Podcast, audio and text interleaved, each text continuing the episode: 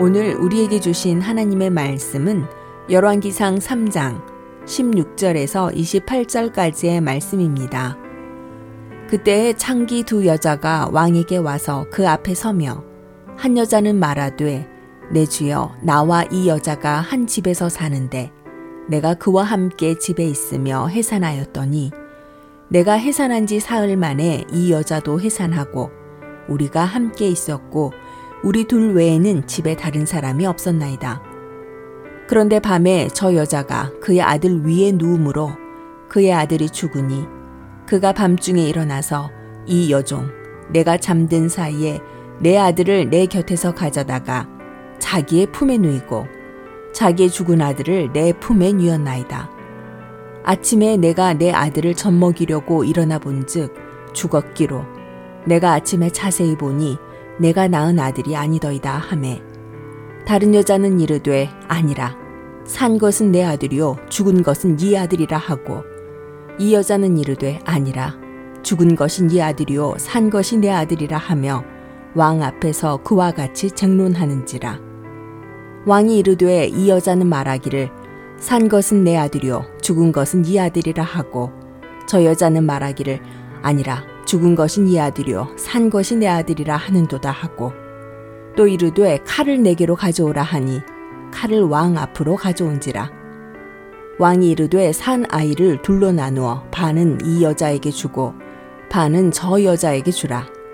그 산 아들의 어머니 되는 여자가 그 아들을 위하여 마음이 불붙는 것 같아서 왕께 아뢰어 청하건대 내 주여 산 아이를 그에게 주시고 아무쪼록 죽이지 마옵소서 하되 다른 여자는 말하기를 내 것도 되게 말고 네 것도 되게 말고 나누게 하라 하는지라. 왕이 대답하여 이르되 산 아이를 저 여자에게 주고 결코 죽이지 말라.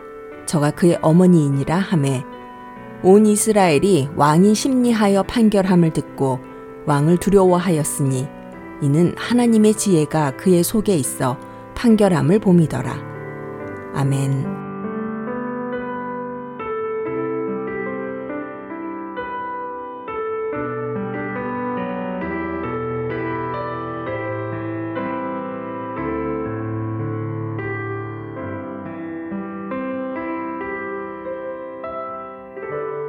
안녕하세요. 수요 묵상의 시간입니다.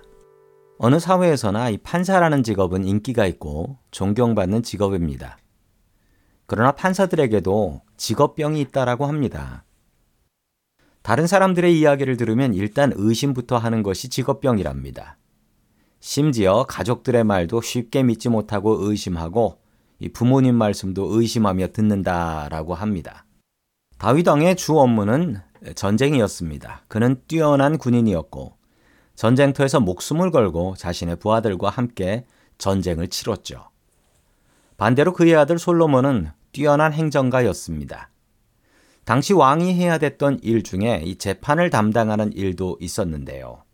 어느 날 갑자기 특이한 재판 케이스가 열리게 됩니다.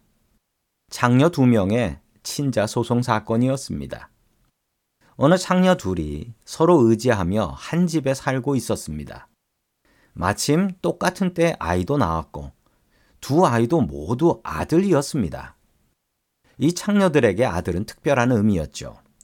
집안에 남자가 있어야 재산을 뺏기지 않습니다. 남편이 없는 창녀들에게 이 아이들은 자신의 꿈이고 또 안정적인 미래였던 것입니다. 어느 날 아침에 보니 한 창녀가 실수로 자기 아들을 깔아서 질식사시킨 것을 발견했습니다. 그리고 다른 창녀의 아이와 죽은 자신의 아이를 바꿔치기 했지요. 요즘 같으면 DNA 검사를 하면 되겠지만 당시에 이런 기술이 없었습니다. 누구를 닮았는지 확인도 불가합니다. 왜냐하면 아버지를 특정할 수도 없었기 때문이지요. 솔로몬은 이 어려운 사건을 어떻게 풀어갈까요? 오늘 말씀에 보면 솔로몬은 이 두 여자의 발언할 기회를 주고요. 그 두 여자의 발언을 조심해서 듣습니다. 다 듣고 나서 갑작스럽게 판결을 내리지요. 아이를 반으로 잘라서 두 여자에게 나눠주라라는 말도 안 되는 충격적인 판결을 내렸습니다. 그리고 솔로몬은 충격받은 두 창녀의 반응을 살핍니다. 악에 바친 여자와 자식을 보호하려는 엄마는 순간적인 반응이 다를 수밖에 없습니다. 왜냐하면 그것은 본능이었기 때문입니다. 이 재판은 솔로몬의 지혜로운 재판으로 유명합니다. 그러나 우리가 여기서 집중해야 할 것은 듣는 마음입니다. 솔로몬은 하나님께 지혜를 구하지 않았습니다. 솔로몬은 하나님께 듣는 마음을 구했지요. 듣는 마음이 바로 지혜로움이었던 것입니다. 다른 사람의 이야기를 가만히 듣고 있는 것은 참 어렵고 귀찮은 일입니다. 그러나 지혜로운 사람은 다른 사람의 이야기를 잘 들어줍니다. 어리석은 사람은 알지도 못하는 일에 아는 듯이 떠들어대는 사람들이지요. 우리들에게 입은 하나이지만 귀는 두 개입니다. 말하기보다 다른 사람의 말을 잘 들어주라는 하나님의 섭리가 아니겠습니까? 먼저 가족을 향해서 들어주는 귀를 여십시오. 말하는 사람보다 들어주는 사람이 지혜로움을 명심하시기를 축원합니다.